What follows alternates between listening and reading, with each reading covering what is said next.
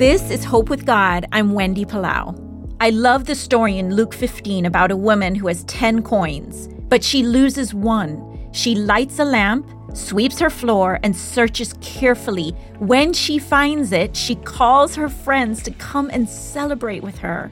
This is such a beautiful story. She has nine other coins, but is not content to lose one, each coin so precious. There's an urgency for her to find the lost coin. It's obviously evening, but she lights the lamp to search. She will not wait until morning. And what joy when it is found. Do you feel lost? Have you walked away from the one who loves you?